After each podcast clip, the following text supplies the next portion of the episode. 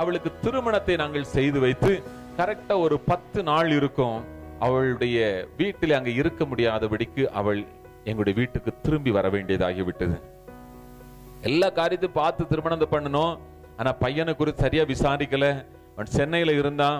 அவனுடைய காரியங்கள் எல்லாம் வெளியே தெரிய வரி தெரிய வந்து அவனோடு கூட இருக்க முடியாத அளவுக்கு மிக மோசமான ஒரு நிலைமை இருந்ததுனால என்னுடைய தங்கச்சியை நாங்கள் கூப்பிட்டு வர வேண்டியதாகிவிட்டது. என்னுடைய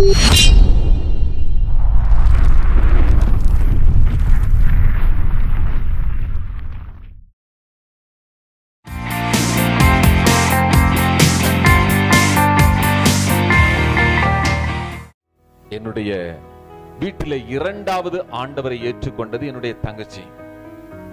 முதலாவது ஏற்றுக்கொண்டது என்னுடைய மூத்த சகோதரி. இரண்டாவது என்னுடைய வீட்டில் ஆண்டவரை ஏற்றுக்கொண்டது என்னுடைய தங்கை. சின்ன வயதிலேயே ஆண்டவர் ஏற்றுக்கொண்டாள்.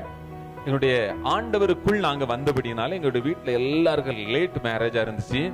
என்னுடைய தங்கச்சிக்கும் நல்ல கொஞ்சம் லேட்டான ஒரு நேரத்துல தான் அவளுக்கு திருமணத்தை நாங்கள் நடத்தி வைக்க முடிஞ்சிச்சு. எங்க என்னுடைய தங்கச்சி சின்ன வயதிலே அபிஷேகம் பெற்றவள். சின்ன வயதிலே ஆண்டவருடைய காரியங்களை ரொம்ப நாட்டம் கொண்டவள். எந்த ஒரு தவறான எந்த ஒரு காரியத்திலும் இதுவரைக்கும் அவளுடைய காரியங்கள் எதுவும் வரவில்லை. அவ்வளவு பயபக்தியோடு பக்தியாய் உண்மையாய் வாழ்ந்த ஆண்டோருடைய பிள்ளையா இருந்தால் அவளுக்கு திருமணத்தை நாங்கள் செய்து வைத்து கரெக்டா ஒரு பத்து நாள் இருக்கும். அவளுடைய வீட்டில் அங்க இருக்க முடியாதபடிக்கு அவள் எங்களுடைய வீட்டுக்கு திரும்பி வர வேண்டியதாகிவிட்டது. எல்லா காரியத்தையும் பார்த்து திருமணம் பண்ணணும். ஆனா பையனை குறித்து சரியா விசாரிக்கல. அவன் சென்னையில இருந்தான். அவனுடைய காரியங்கள் எல்லாம் வெளியே தெரிய வரி தெரிய வந்து அவனோடு கூட இருக்க முடியாத அளவுக்கு மிக மோசமான ஒரு நிலைமை இருந்ததுனால என்னுடைய தங்கச்சியை நாங்கள் கூப்பிட்டு வர வேண்டியதாகிவிட்டது. பத்தே நாள்ல என்னுடைய தங்கச்சி என்னுடைய வீட்டுக்கு நாங்க கொண்டு வந்தோம். கொண்டு வந்த பொழுது நான் அப்ப பீகார்ல இருந்தேன். மிகவும் இக்கட்டான ஒரு சூழ்நிலை. என்னுடைய வயதான பெற்றோர் எங்க வீட்டுல இருக்கிறாங்க. உடன் பிறந்தவர்கள் எல்லாம் வராங்க. எவ்வளவு சந்தோஷமா போன மகள் இப்பொழுது துக்கத்தோடு கூட வாரா. அந்த வீட்டுக்குள்ள நுழைஞ்ச உடனே எல்லாரும் அப்படியே ஸ்தம்பித்து நிக்கிறோம் என்ன செய்யறதுன்னு தெரியல. என்ன செய்யறதுன்னு தெரியல. ஒண்ணுமே செய்ய முடியாத சூழ்நிலை. கண்ணீர் நிரம்பின கண்களோடு கூட அப்படி நிற்கும்போது சரி ஜோம் பண்ணலாம் அப்படின்னு சொல்லி ஒருவர் ஜெபிக்க ஆரம்பித்தாங்க. எங்க வீட்டில் உள்ள பழக்கம் என்னன்னா நாங்கள் ஜெபித்து முடித்த பிற்பாடு நாங்க என் ஆத்மாவே சொல்லி முடிச்சிட்டு கர்த்தரை துதியுங்கள் அவர் நல்லவர் அவர் கிருபை என்றும் உள்ளது என்கிற அந்த காரியத்தை நாங்கள் மூன்று தடவை சொல்லுவோம். இது எங்களுடைய குடும்பத்தில் உள்ள பழக்கம். ஜெபம் முடிஞ்சிச்சு. என் ஆத்மாவே சொல்லி முடிச்சாச்சு. எங்க வீட்டில் உள்ள யாருடைய வாய்களையும் திறக்க முடியல. அவ்வளவு துக்கம் தொண்டையை அடைக்குது. கர்த்தரை துதிங்கள் ஒரு நல்லவர் ஒரு கிருபை என்றும் பொழுதுன்னு சொல்ல முடியாத ஒரு நிலைமை.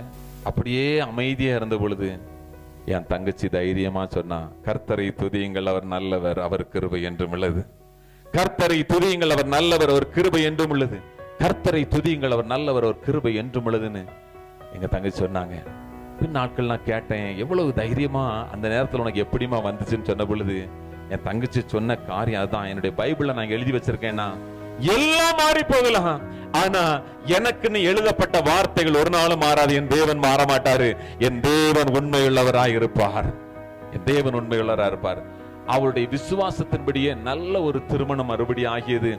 இன்றைக்கு நல்ல ஒரு பாஸ்டரோடு கூட அவருடைய திருமணமாகி இன்றைக்கு சென்னிமலை ஈரோட்டுக்கு அருகாமலுக்கு சென்னிமலையில நல்ல சபை ஊழியத்தை செய்து அங்கே தன்னுடைய மகனோடு கூட மிக அருமையான ஊழியத்தை செய்து வருகிறார்கள். இன்னைக்கு நம்முடைய துக்கத்தின் மையத்திலே நாம் துவண்டு போவோமே ஆனால் நாம் ஆண்டவர் நமக்காக வச்சிருக்கிற அந்த ஓட்டத்துக்கு நேரே ஓட முடியாது ஓட முடியாது. ஆனா இன்னைக்கு அவைகளின் மத்தியில ஆண்டவர் எனக்கு உண்மையுள்ளவராய் இருக்கிறார் அவர் எனக்கு போதுமானவர் என்கிறதை நாம் அறிந்து கொள்வோமே ஆனால் நாம் தொடர்ச்சியாக நாம் ஓட முடியும்.